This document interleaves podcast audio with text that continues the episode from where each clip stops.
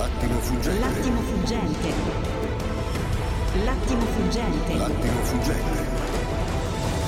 L'attimo fuggente. Con Luca Telese, dove la vita italiana viene analizzata, messa in discussione e a volte apprezzata.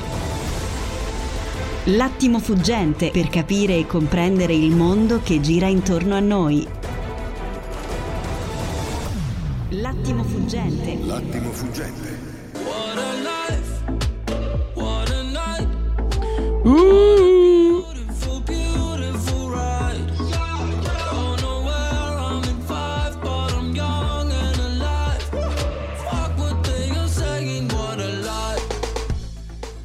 Eh sì, siamo tornati. Riecco l'attimo fuggente in un giorno in cui ormai sembra davvero che. Sembra davvero che stia andando tutto in maionesi. Il dialogo sulle alleanze dovrebbe essere un momento alto, edificante, persino e la politica si trasforma in un succo, in un gioco per ricattatori. E a destra gli alleati eh, borbottano ma si uniscono, mentre a sinistra si prendono a pezzi in faccia e litigano. Scusate, questa è la sintesi. E a leggere, a leggere le prime pagine di oggi veramente c'è da mettersi le mani nei capelli.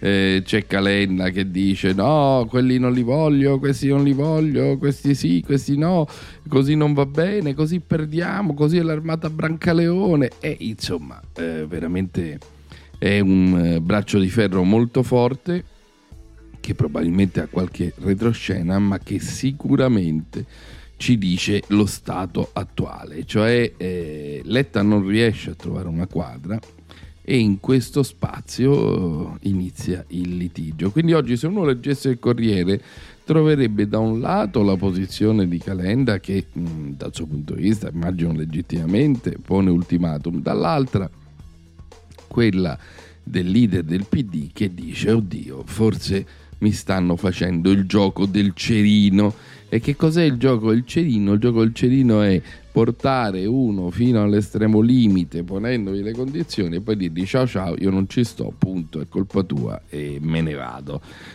la stessa sensazione probabilmente ce l'hanno i giornalisti di Repubblica visto che titolano o la va o la spacca mettendo come immagine di prima una foto di Letta e di Calenda che quindi sono un po' affaccendati in questo difficile dialogo. E mm, leggiamo solo il sommario incontro in extremis per il centro-sinistra unito ma Calenda è orientato verso il no al Partito Democratico Renzi attacca Letta sulla tassa ai ricchi e invita Azione a coalizzarsi. Di Maio presenta impegno civico. Sì, perché questa mattina nasce la lista come se ci fosse un nuovo rullo di tamburi, un nuovo nome, un nuovo simbolo, quell'altro è durato appena due settimane, di Di Maio e dei suoi. Ma attenzione, anche questo ruolo di Renzi che sta alla finestra e dice a Calenda vieni nel terzo volo sembra un po' le profferte del lupo cattivo. Vieni che occhi belli che hai. E forse Calenda dovrà resistere alle sirene degli uni che degli altri e, e mh, dovrà evitare di cedere a queste blandizie. Però eh, tutte queste cose ovviamente le possiamo e le dobbiamo raccontare volta per volta. Tuttavia tuttavia eh, io voglio eh, come dire iniziare partendo da una piccola voce come sempre e quindi sentiamo Conte che dice la destra in disaccordo su tutto la vigilia della campagna elettorale nasconde le sue divergenze. Sentitelo sentitelo. Si ritroveranno con eh, un eh, campo a destra in cui ovviamente litigano su tutto, ma si sono ritrovati a mettersi d'accordo in due secondi. Si sono messi, d'accordo, pensate un po', su che cosa? Su delle promesse mirabolanti. Non vanno d'accordo su nulla, ma quando c'è la vigilia di una campagna elettorale riescono a nascondere tutte le divergenze su tutto. riescono subito a ricompattarsi e con un'operazione di maquillage appaiono compatti e uniti. Io non so se sono d'accordo con Conte, perché è un pregio, non è un difetto. Cioè, essere capaci di unirsi eh beh, è molto importante quando c'è un, una sfida elettorale e quando c'è questa legge elettorale. Cioè, bisogna stare molto attenti a non disunirsi perché un passo falso fa vincere l'avversario dove nei collegi uninominali che come stiamo raccontando da giorni sono quelli decisivi per eh, vincere la sfida. Allora, tutte queste cose da raccontare, questo diciamo è il nostro sommario mentre siete in partenza su un traghetto mentre state preparando la valigia, mentre accompagnate vostro figlio alla stazione per la sua prima vacanza, mi è successo anche a me, sta a Gallipoli questo con due amici, ma e siete magari un po' in pensiero, dovevate farlo, non dovete farlo, mentre siete sotto l'ombrellone, noi siamo qui nelle vostre cuffie, nelle vostre orecchie a raccontarvi che cosa accade nella campagna elettorale più pazza del mondo. È la prima volta, è in assoluto la prima volta che si va al voto e la campagna elettorale viene celebrata eh, sotto l'ombellone durante le vacanze. Questo veramente è qualcosa che bisognerà ricordarsi e bisogna mettere in conto chi ci ha portato fino a qui. Allora, ci sono, volevo iniziare quindi non prendendoli sul serio, e c'è una bella canzone, vi ricordate l'epoca d'oro di Arbore? Vi ricordate quel trio, le sorelle bandiera che rappresentavano l'Italia en travesti? Ecco, per loro il gioco della politica era fatti più in là.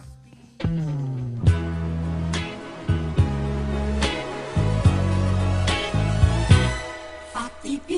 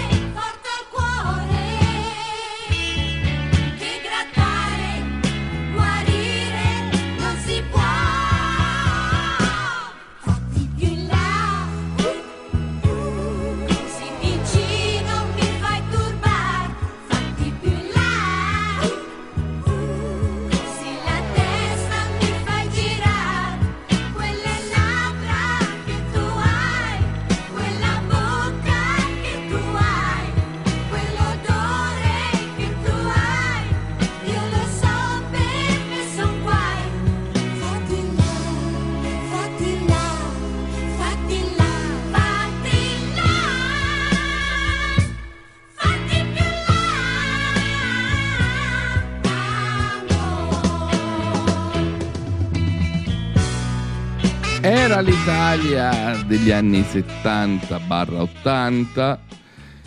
C'era l'altra domenica che era la fucina dei talenti di Renzo Arbore, c'erano i personaggi che saltavano fuori come funghi ed erano figli della radio poi, no? C'era Andy Luotto, c'era Frassica E poi c'era questo trio che prendendo ingredienti diversi costruiva una nuova miscela, quindi fatti più in là è la canzone del corteggiatore che vuole essere corteggiato ma rompe anche le scatole, se la tira un po', diciamo. E, e veniva tutta cantata con questo ritmo un po' rockabilly, un po' anni 50 e con dei vestiti molto fastosi e molto colorati. Allora mi è venuto in mente su questa storia PD Calenda questo amore così conteso, questo gioco d'amore che farsi corteggiare ma anche respingere insieme. Il fatto, con un po' di malizia, titola Inetto incapace sega l'amore di Calenda per il PD. C'eravamo tanto odiati, gli insulti di ieri i diktat di oggi ai neoalleati, ma probabilmente forse Calenda ha già iniziato la campagna elettorale, allora è molto scaltro, molto abile e sta già prendendo lo spazio, come so dire, sta già prendendo i suoi voti. Però io chiamerei in eh, soccorso il maestro Morricone e vi leggerei questo primo retroscena con la strategia, diciamo, odio e amore del leader di azione.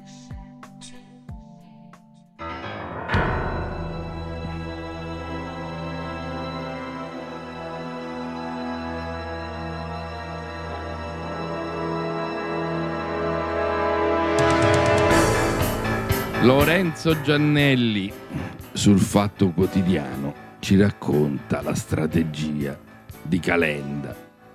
Il tema sono i collegi. Ora Calenda fa il bullo sui collegi con eh, il PD e gli alleati, ma è appeso alla Bonino. Quindi cosa vuol dire questo? Eh, è un problema di simboli. Col PD o in un terzo polo centrista? Fra i tanti supplizi della politica italiana, la telenovela intorno alla decisione di Carlo Calenda è diventata particolarmente logorante. Di buono c'è che non si andrà oltre oggi. In queste ore Calenda ufficializzerà la collocazione della lista di Azione più Europa, buttando quindi giù la prima tessera di domino che, in un senso o nell'altro, finirà per influire sulle scelte del PD, su quelle della sinistra e su quelle di Matteo Renzi. Ecco, questo è molto importante, è vero, è un effetto domino.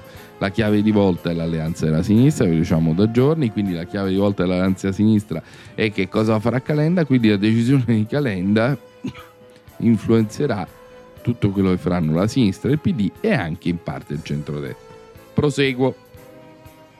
Il fatto quotidiano. Ieri Calenda ha alzato la posta. Niente alleanza col PD.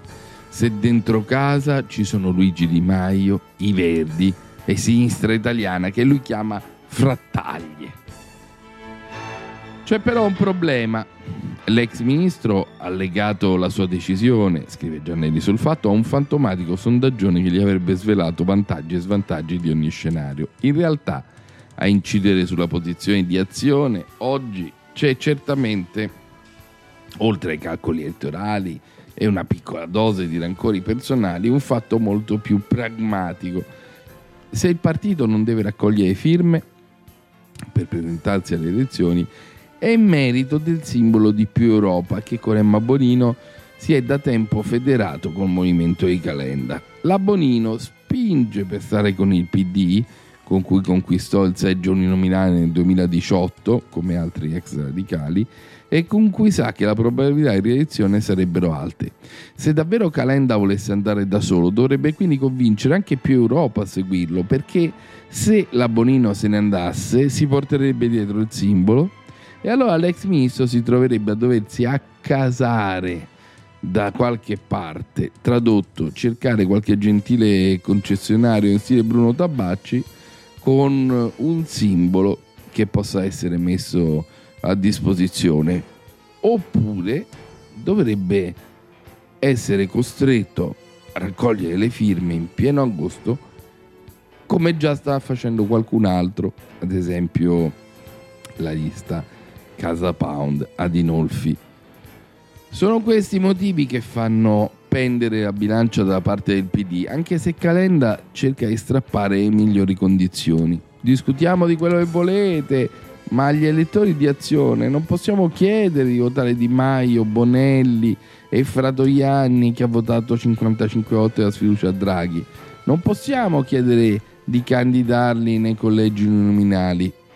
A ben guardare, non è un veto tout court, ma soltanto una richiesta di togliere i nomi più controversi dai collegi uninominali, in modo che ciascun partito li elegga al proporzionale, quindi senza il voto a una lista che aiuti un candidato impresentabile dei propri alleati.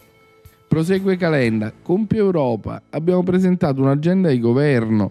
Fra Togliani e Bonelli non la condividono integralmente. Di Maio è la principale ragione per cui abbiamo specificato che ci impegniamo a candidare a posti di governo solo persone con solide competenze. La stagione del tutti contro è finita perché ha dimostrato di essere fallimentare. E giù con un'altra invettiva contro Di Maio. Ha cancellato il progetto di gasdotto con Israele, ha cancellato Impresa 4.0, ha cancellato un contratto da 4.2 miliardi sull'ILVA, fino a minacciare l'impeachment il presidente Mattarella. Dall'altra parte, però, c'è una figura che tutti conoscono, Matteo Renzi. E ieri la giornata ha offerto anche un motivo politico per sfasciare il presunto campo largo, con Italia Viva e azione contraria alla proposta eletta di una dote per i diciottenni da finanziare con una tassa di successione sui grandi patrimoni. I renziani, fiutando il poco entusiasmo nei loro confronti da parte del Nazareno, cioè la sede del PD, provano allora a lanciare o quantomeno a minacciare la creazione di un terzo polo che poi sarebbe il quarto. In mattinata inizia Mariana Boschi sul Tirreno. Le alleanze si fanno sulle idee, meglio il terzo polo al centro. Poi Renzi va ospite in mezz'ora e insiste. Se gli schieramenti sono questi, io corro da solo al centro. Poi, se al centro, come spero, ci saranno altri a cominciare da azione e calenda, ci sta. Ci sto pensando anch'io, lo rispetteremo. I tentennamenti del PD su Matteo sono presto spiegati. Un sondaggio commissionato da Nazareno a Ipsos, rivelato da Repubblica, restituisce numeri impietosi. Nel dettaglio, solo l'1% dei simpatizzanti del PD, scrive il fatto, ha un giudizio ottimo sul senatore Lignano, mentre un altro 13% ne dà una valutazione appena sufficiente.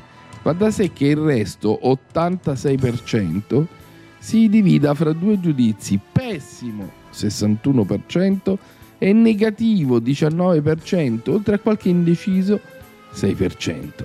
A ogni modo per Letta l'opzione di un terzo polo con Calenda dentro è da scongiurare. Faccio un appello accorato, dice il leader del PD. Il terzo polo, cioè l'asse fra Calenda e Renzi, sarebbe un modo per aiutare le destre, dice Inserata. Poi dimostra una certa predisposizione all'intesa con tutti. Sulle alleanze siamo disponibili con la generosità tipica del grande PD, senza veti. Le grane infatti sono i veti degli altri, gli altri, quelli che ancora non sono dentro, ma vogliono arredare già la casa. Questo era il racconto del fatto quotidiano, il racconto della cronaca di giornata, un racconto abbastanza fedele, ben scritto, che dimostra le alternative in campo. Allora dunque il tema è raccogliere le firme o seguire a Bonino. Il tema dunque è cosa fa la Bonino, quindi se la scelta di Calenda orienta la sinistra e orienta le elezioni, orienta la coalizione, e allora la scelta della Bonino orienta Calenda che orienta la sinistra, che orienta le elezioni. Vi siete persi? Beh certo, ovvio, è un po' incasinato. Noi però ci fermiamo per la pubblicità per far girare le lancette del PIL, per fare contento l'editore Zambarelli che tanto si sta sacrificando per sostenere questo progetto e torniamo a dirvi che abbiamo superato milioni di ascoltatori anche grazie a voi, grazie al vostro calore e anche alla vostra amicizia e quindi questi sacrifici non sono vani, sono un grande progetto. Ci fermiamo per questa interruzione pubblicitaria e torniamo subito dopo.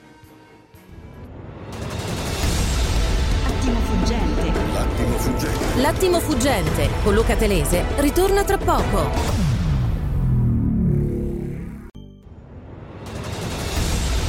Attimo fuggente. L'attimo fuggente. L'attimo fuggente con Luca Telese.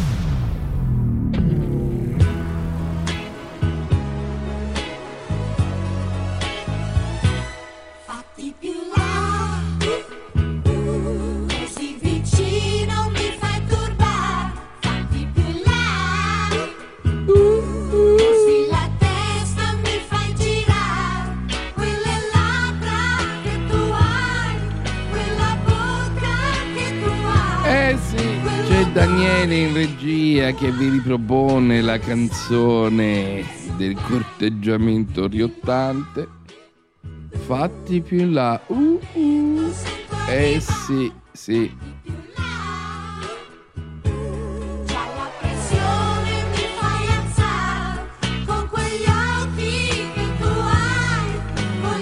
Dunque ci sono già tre poli in campo. Il polo del centrodestra, massiccio e compatto, poi c'è il polo degli espulsi dal campo largo, che sono i 5 Stelle, poi c'è il polo del PD e poi dobbiamo capire, ma dovremmo capirlo oggi, se c'è anche il polo, il polo separato di Carlo Calenda.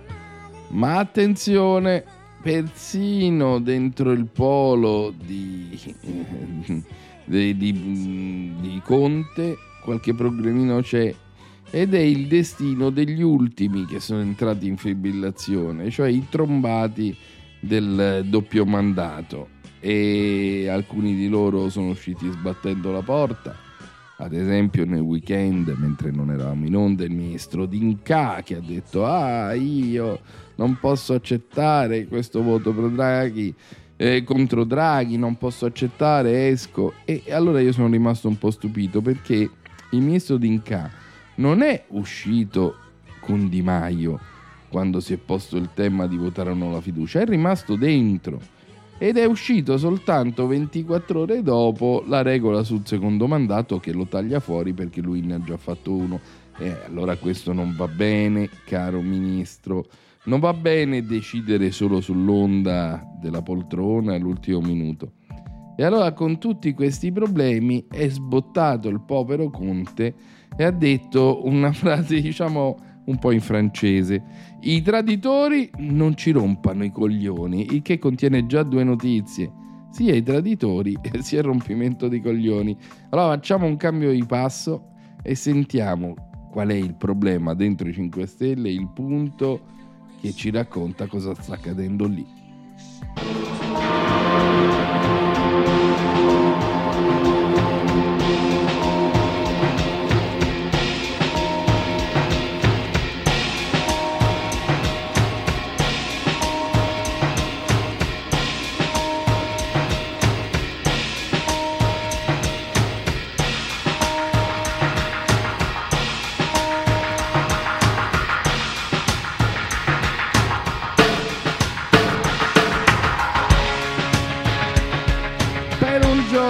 Giuseppe Conte, raccontellaria Proietti, il fatto quotidiano, ha lasciato da parte la pochette d'ordinanza eppure ogni aplomb.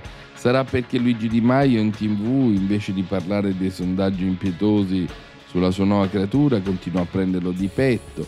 Ma ieri il leader del Movimento 5 Stelle si è soprattutto tolto qualche sassolino alle scarpe nei confronti degli ultimi che hanno lasciato la casa madre ministri, capigruppo, sottosegretari che hanno avuto tutto dal movimento, dice lui, e sono arrivati dove sono grazie ai principi e alle regole del movimento. E il pensiero così corre a Federico D'Inca, o ministro che ha lasciato nel weekend, o a Davide Crippa che lo ha seguito, e i due hanno detto a muso duro non è facile accettare la regola dei due mandati perché ci mette fuori. E allora Conte ammette, sì è vero, va contro la natura umana, è difficile mantenere la parola data e seguire un percorso di coerenza, bisogna essere eh, spiriti forti, nutrirsi costantemente dei propri ideali, avere una visione che si mantenga alta sui principi e che non scada nella bassa corte degli affari personali. Così ha scritto Conte su Facebook all'indirizzo di coloro che per giustificare il loro tradimento scrive ancora, ci riversano addosso i medesimi veleni e le medesime accuse che i nostri avversari ci rivolgevano da tempo. E dunque che vadano liberi, che vadano in pace, che si cerchino una nuova collocazione, ma non ci rompano le scatole. Ma la giornata è densa, scrive il fatto, prosegue con l'incontro con gli attivisti collegati via Zoom dalla sua Puglia, ma poi ci sono anche i sardi e soprattutto i campani che ieri si sono svegliati con l'indiscrezione di stampa che Roberto Fico niente meno starebbe per saltare il fosso vittima delle lusinghe del PD via sinistra italiana. Indiscrezioni che però vengono smentite nel pomeriggio dallo stesso presidente della Camera. Volevo dirvi, ha rassicurato tutti, che io ci sono. Continuiamo a lavorare insieme per il nostro territorio.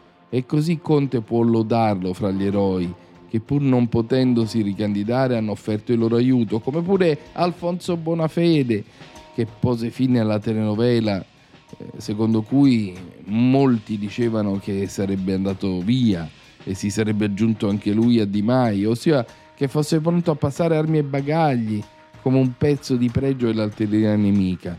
Ora che è stato confermato il vincolo dei due mandati che esclude anche lui.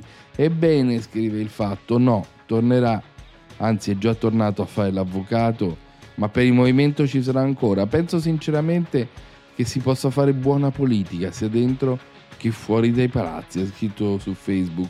L'ex guardacigilli chiarendo che le regole vanno rispettate e soprattutto spiega di non aver mai chiesto deroghe per sé né a Grillo né a Conte. Se gli fosse stato chiesto di ricandidarsi l'avrebbe preso in considerazione perché non ho mai visto ruoli che ho avuto l'onore di rivestire come poltrone comode, ma semplicemente come luoghi in cui mantenere le promesse fatte ai cittadini. Sotto scorta, lavorando 24 ore, affrontando tutto e tutti, quindi vi dico, conclude l'ex guardasigilli, forza movimento. E avanti tutta a ribattere tweet su tweet come fa Stefano Buffagni con Di Maio che chiede una commissione di inchiesta sulle commissioni fra forze politiche e Cremlino. Si sa qualcosa? Se qua- sa qualcosa Di Maio deve parlare nella massima trasparenza subito, anche perché l'esperto del settore che portava avanti quella linea è nel suo partito. Così scrive il deputato postando un intervento sui rapporti con Mosca del sottosegretario area di Maiana Maglio di Stefano. Insomma, la battaglia con gli scissionisti prosegue, ma anche in casa e già alle viste c'è un altro scoglio che porta un- ancora una volta Beppe Grillo. Dopo il doppio mandato, scrive il Fatto Quotidiano, il garante è pronto a inchiodare il Movimento 5 Stelle alle parlamentarie. Se mai qualcuno accarezzasse l'idea di avere una candidatura già in tasca, beh, si sbaglia. Uh!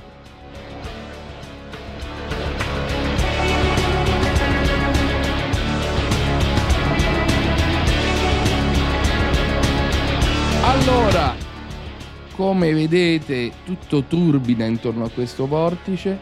Oggi, fra l'altro, c'è una intervista particolare di una nuova rubrica di Tommaso Labbate al Corriere della Sera, in cui Fratoianni fa una mezza apertura a Calenda. La sentiremo, cioè sentiremo la sua voce fra poco, ma la zuppa di porro oggi è sapida perché parla di quello che sta accadendo intorno a Calenda Germini Carfagna.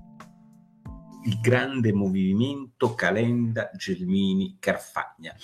L'apertura oggi del Corriere della Sera riguarda questo grande movi- movimento politico, non lo dico senza nessuno sfottò perché io penso che molte delle cose di Calenda siano, molto- sono, sono piuttosto interessanti, i progetti politici di Calenda, però insomma diventa oggi il centro della politica nazionale che cosa farà il partito di Calenda che ieri il Corriere della Sera, non io, il Corriere della Sera che oggi apre eh, su Calenda, ieri lo dava al, al 3,6%. Vi segnalo che il Partito Democratico ha il 23%, vi segnalo che i Verdi e la sinistra di Fratoianni, che dovrebbe stare con Calenda, mi sembra che sempre per i, seguenti, i, secondi, i, i medesimi sondaggi al 3,5%, cioè sostanzialmente tutti appesi a Calenda. Sul patto che devono o non devono fare con i democratici. E qui vi segnalo già un po' di cose interessanti. La prima è l'intervista a Speranza. Eh, dobbiamo, è sbagliato dividerci, il centrodestra non ha già vinto e io penso che siano abbastanza ragionevoli queste cose, però vi voglio raccontare qual è la risposta che a giusta eh, domanda del giornalista Calenda eh, fa parte del vostro milieu culturale, cioè potete andare a fare delle lezioni con Calenda e lui dice Ehm, ehm, non mi piace il gioco della torre, così risponde eh, Speranza. Troppi personalismi. Io su questo terreno non voglio starci. Allora, amici miei che sentite questa zuppa, è questa la politica. La politica di questa sinistra è io non voglio starci, ti, ti fanno una domanda precisa a quello che si mette le mascherine, a quello che ci ha fatto il lockdown, gli chiedi vuoi stare con Calenda? E lui dice io su questo terreno non ci voglio stare, cioè non voglio rispondere a questa domanda perché dobbiamo stare tutti dentro. Cioè il punto fondamentale è che questa è la politica che ci faceva orrore nella prima repubblica, che tu trasferisci a un ragazzo giovane della seconda, terza o quarta repubblica e ti ripiomba qua. Quindi la mia antipatia non è nei confronti di, Cale- di come si chiama, di Speranza, che è quella politica là, e quella gente là, e quel linguaggio della Prima Repubblica che soltanto i cinquantenni di oggi possono ricordare. I giovani di oggi non se lo ricordano. Ma che cazzo vuol dire? Ti ha fatto la domanda, puoi fare un'alleanza con Calenda? Io su questo terreno non ci sto. Ma state discutendo solo di questo! In questo momento si discute solo di quanti collegi dare a Calenda. Vi è chiaro?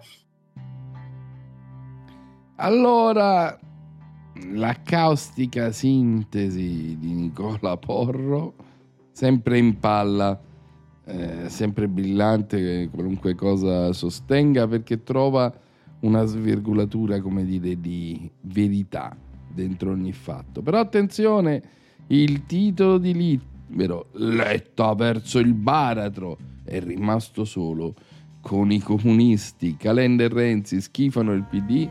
Se la sinistra si divide, il centrodestra trionferà e cambierà le regole che tengono attaccati i Dem al potere. Quindi, come vedete, è un turbine anche di lettura e di interpretazione. E allora non si può non sentire quel Matteo Renzi di cui parlavamo le cronache, quello che ha mezz'ora in più, ospite su Rai 3 di Lucia Annunziata, dice: Non mi ritrovo in questa doppia coalizione destra-sinistra. Penso che gli italiani abbiano due alternative chiare. La destra sovranista, Salvini e Meloni, e una sinistra che tiene insieme quelli che dicono no al rigassificatore, quelli che vogliono andare avanti nella logica dei navigator e del reddito di cittadinanza, quelli che stanno insomma dentro il PD che chiede di aumentare le tasse, e del resto Letta le ha aumentate quando era Presidente del Consiglio, 1 ottobre 2013, in questa doppia coalizione destra e sinistra io non mi ritrovo. E poi aggiunge, quando noi, noi di Italia Viva, volevamo mandare a casa Conte, ci hanno offerto un ministero e noi lo abbiamo rifiutato. Minchia. Io non cerco di sistemarmi da qualche parte e quindi sono disponibile a qualsiasi accordo. A me di avere un seggio in cambio di rinunciare alle mie idee non interessa. L'ho dimostrato non più tardi di sei mesi fa, quando in cambio di un appoggio di Italia Viva alla Presidenza della Repubblica mi è stato offerto di tutto e ho detto di no. L'ho dimostrato un anno e mezzo fa quando si trattava di mandare a casa Conte. Lei ricorderà perché ne ha dato conto anche lei in questa trasmissione, che pur di avermi in squadra con quello che era il Conte bis, ricorderà che mi offrirono personalmente un ministero e io dissi voglio Draghi, non Renzi, pur di mandare a casa Conte, rinuncio a un incarico per me. Allo stesso modo vale oggi. E in tutto questo che cosa dice Letta? Beh, innanzitutto pensate che appare alla festa di Villalunga a Reggio Emilia tirando su il braccio di un uomo che è stato un suo padrino spirituale che si chiama Romano Prodi, ha 82 anni e inizia a pensare di candidature, eh, a parlare di candidature. Quindi leggiamo questo pezzettino di Giuseppe Alberto Falci, Sapete quanto è importante oggi la prima voce di discussione in questo momento, mentre parliamo questa mattina su Twitter è Modena, perché era uscita fuori la notizia da un pezzo della Medi sul Corriere che noi vi abbiamo letto che eh, Di Maio sarebbe stato candidato a Modena. Apriti cielo, sono usciti insulti, invettive, hanno detto Modena, il collegio di Bibbiano e alla fine Enrico Letta, potenza dei social, ha dovuto rispondere a queste persone dicendo che si trattava di una fake news, che non era vero niente, e però quante polemiche su Modena se eh, alla fine è stato così duro, così netto. Vi leggo il tweet di Letta, come nasce una fake news? Di Maio, candidato a Modena. E tutto il giorno che se ne parla, ebbene, invenzione giornalistica pura. Dopo 45 minuti risponde Maria Teresa Meli, che aveva scritto questa notizia nell'articolo che vi abbiamo letto sabato, e la cronista del Corriere della Sera dice Dopo la notizia su Di Maio candidato a Modena, eh, si è scatenato una tempesta di sdegno, di pernacchie. Il povero Letta, così noti tempi da bradipo, si è affrettato a smentire. Questo significa che la notizia era certamente vera. Quindi, eh, vero o non vero, potete immaginare quanto sono importanti anche le candidature più laterali in questa sfida. Allora chiediamo di nuovo soccorso al maestro Morricone perché serve un contorno epico al pezzo di Giuseppe Alberto Falci sui nomi che circolano per la squadra del PD.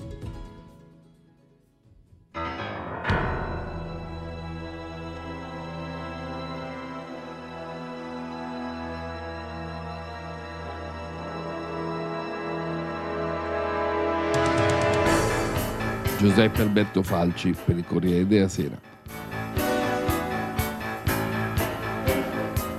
La corsa al seggio è cominciata. Fra nuovi ingressi e vecchi nomi, i partiti fanno i conti con richieste e con i tagli. La riduzione del numero di parlamentari rende tutto più complicato e così i vertici delle forze politiche sono già al lavoro per la squadra. Dal PD di Enrico Letta, impegno civico di Di Maio, dai Verdi di Bonelli, a sinistra italiana Nicola Fratoianni, si raccolgono le indicazioni del territorio per arrivare poi a una sintesi che entro il 22 agosto porterà tutti a comporre le liste e per molti la candidatura è tutt'altro che scontata. L'appuntamento al Nazareno, scrive il Corriere Sera, è fissato alla fine di questa settimana. In bilico c'è Luca Lotti, visto che i segretari del PD metropolitano di Firenze hanno specificato che il suo nome non è in nessuna rosa e dunque i vertici del partito dovranno stabilire se inserirlo per la corrente Lorenzo Guerini, da decidere anche il destino dell'ex ministra della salute, Beatrice Lorenzin, mentre sembra scontata la conferma di Simona Bonafè e la designazione di capolista per la Camera a Torino dell'ex allenatore della nazionale maschile di pallavolo Mauro Berruto. Sempre dall'Emilia si punterà su Eli Schlein, che oggi è la vice del governatore dell'Emilia Romagna Stefano Bonaccini, e su Filippo Andreatta, legato a Letta d'amicizia antica, un economista. Se pare scontata la candidatura di Silvia Roggiani, che in questa campagna elettorale coordina i suoi 100.000 volontari, l'accordo con Di Maio prevede che sia lui a inserire in lista l'ex sindaco di Parma Federico Pezzerotti, il primo ad abbandonare il Movimento 5 Stelle tanti anni fa. Fra i nomi della società civile ci sono poi il presidente di Lega Coop Mauro Lusetti, la vicepresidente di Libera Enza Rando, oltre al giornalista Mario Marazziti, membro della comunità di Sant'Egidio. A Milano correrà l'assessore per Francesco Maran, mentre in Sardegna il PD punterà su Chiara Soru, consigliera comunale a Cagliari, ma figlia dell'ex governatore ed europarlamentare Renato, e l'ex sindaco Massimo Zedda. Tra i candidati di punta di Di Maio ci saranno invece Laura Castelli, attuale ministro dell'economia, e l'ex ministro Vincenzo Spatafora. Per un posto in Parlamento correranno Emilio Carelli, che aveva abbandonato i 5 Stelle ben prima del divorzio fra Di Maio e Conte, scrive il Corriere della Sera, e l'ex ministro dell'istruzione Lucia Azzolina. Non saranno nelle liste di impegno civico gli ultimi ad aver abbandonato la nave dei 5 Stelle. Non ci sarà il capogruppo alla Camera Davide Crippa, non ci sarà il ministro dei rapporti con il Parlamento Federico D'Inca, che a questo punto potrebbero solo correre con il Partito Democratico. Che casino!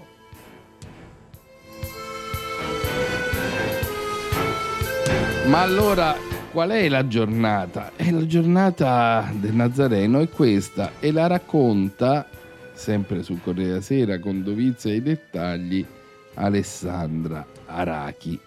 E- ed è ovviamente il lato del Nazareno su come risponde alla sfida di Calenda. Ha scritto i tweet di prima mattina per mettere solidi paletti sulla strada di Enrico Letta. No, dunque, alla candidatura di Fratoianni, di Angelo Bonelli, di Luigi Di Maio nei collegi. Poi in serata ha avuto un'accesa riunione con il partito con cui è federato, Europa più Europa, e alla fine ieri sera il leader di azione Carlo Calenda non ha ufficializzato la rottura della trattativa per un'alleanza con il PD, ma le maglie eh, per portarlo avanti, quella trattativa, eh, sembrano stringersi in maniera sempre più stretta. Calenda freme, è convinto che se decide di non allearsi con il PD, la sua campagna elettorale potrà essere una corsa sempre più in ascesa. Ed ecco perché la tentazione forte di rendersi protagonista di un terzo polo centrista che corra alle elezioni del prossimo 25 settembre. Matteo Renzi, leader di Italia Viva, ieri si è reso più che disponibile a parteciparvi, ma nella riunione con eh, Più Europa è stata Emma Bonino a frenare gli entusiasmi e a evitare una rottura immediata con il Partito Democratico. Per questo ha domandato al fondatore di Azione di organizzare un altro incontro con il segretario Dem prima di prendere qualsiasi decisione. È convinta la Bonino. Correre da soli oggi vorrebbe dire fare un favore alle destre. Le stesse parole usate da Enrico Letta dal palco della festa del PD Reggio Emilia. Mi sento di fare un appello accorato a tutti coloro che in queste ore hanno dubbi sul fatto di creare una larga, importante e convinta alleanza che sia in grado di battere le destre. Letta non ha nominato esplicitamente Calenda, ma non ce n'era bisogno. Le sue parole sono state decisamente chiare. Mi rivolgo a chi pensa che fare un terzo polo che si metta in discussione sia conveniente o possa essere più utile. Al terzo polo in questo momento eh, è il modo migliore per aiutare le destre che non hanno bisogno di un ulteriore aiuto. Alla fine non c'è stata, scrive il Corriere della Sera, una rottura irreversibile con il PD. Quello che è venuto fuori dalla riunione è un documento da sottoporre al segretario del PD con richiesta di chiarimenti sui collegi uninominali e sull'omogeneità politica delle alleanze. Già l'omogeneità. E per questo che il sentiero verso il PD eh, è sempre più stretto, lastricato di ostacoli. Calenda ha passato la giornata a tirare eh, su muretti per questo motivo. Proprio ieri il ministro degli esteri Di Maio, leader di Insieme per il Futuro, ha annunciato la formazione di un nuovo progetto politico, impegno civico, in tandem con Bruno Tabacci e oggi ci sarà il lancio ufficiale, questa mattina, ora fra poco. Un progetto che rappresenta quel principio di responsabilità civica evocato da Papa Francesco. Così ha detto l'ex eh, Movimento 5 Stelle cercando una sponda centrista, ma è inutile cercarla in calenda. Di Maio, scrive Corriere della Sera, ha poi chiarito che ancora nulla è stato deciso sulla corsa nel seggio uninominale di Modena.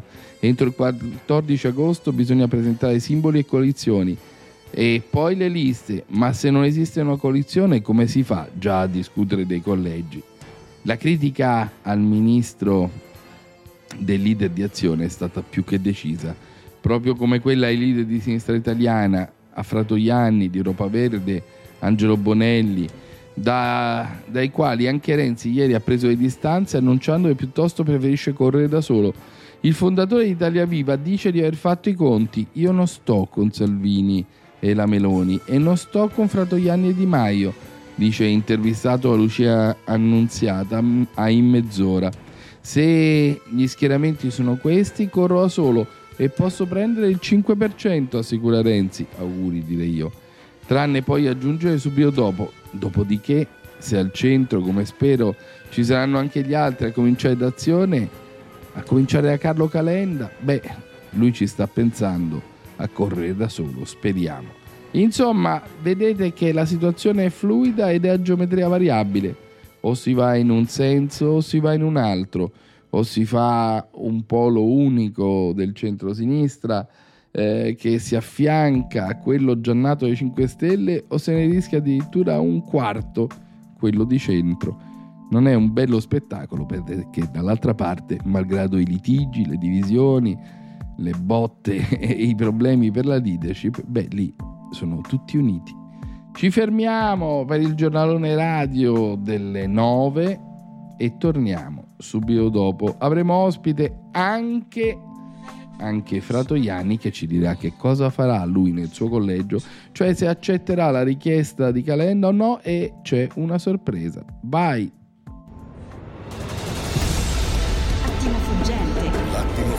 L'attimo fuggente con Luca Telese ritorna tra poco.